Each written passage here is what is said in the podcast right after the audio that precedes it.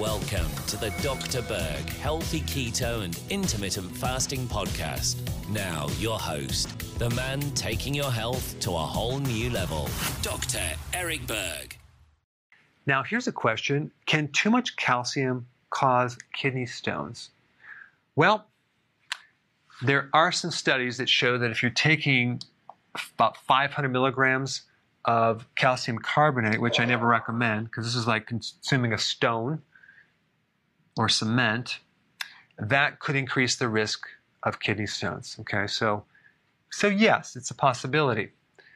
Now the other condition is when you have hypercalcemia. That's that could come from many different things. One cause would be taking massive doses of vitamin D. I'm talking about over 100,000 IUs over many months. You could develop hypercalcemia, which could potentially lead to kidney stones. But the more likely cause of kidney stones is some type of dysfunction within the kidney. Okay, it's kidney damage from years of maybe eating incorrectly, and your body has a difficult time of getting rid of certain things. The most common kidney stone is calcium oxalate stones. One thing that you could do if you're prone to getting kidney stones is make sure that the foods that you eat are not high in oxalates. Okay? Here are some popular high oxalate foods that are also keto friendly. Almonds, okay? So you want to avoid these. Spinach. Now, if you consume cheese at the same time you're consuming spinach, the oxalates in the spinach will bind with the calcium in your digestive tract and it won't get absorbed into the blood and out to the kidney. So that's one way to cope with that. Also, when you steam spinach, you reduce the oxalates.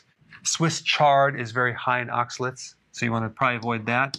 And chocolate can also create a problem.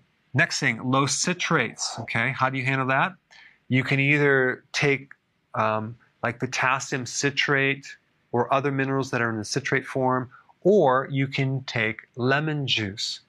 And if you're prone to kidney stones, you know, two plus ounces of lemon juice every single day is not a bad idea. Put it in your water uh, and if you have a kidney stone, you probably want to take eight ounces of lemon juice every single day because citrate helps dissolve calcium oxalate stones. All right, next thing, which is probably the most important thing, is you want to make sure you have enough fluids, at least 2.5 liters of fluid if you're prone to kidney stones.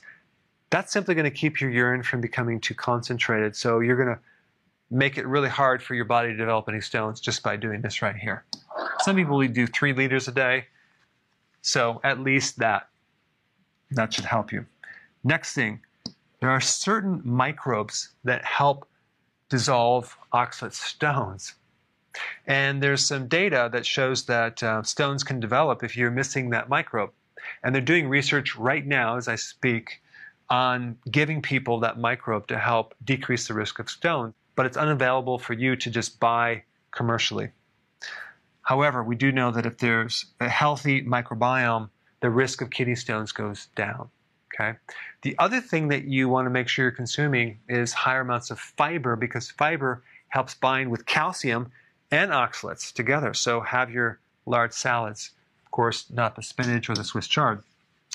The other thing is bile. If your gallbladder is working, you have enough bile salts, this can also reduce the risk of kidney stones because bile helps bind with calcium and oxalates as well.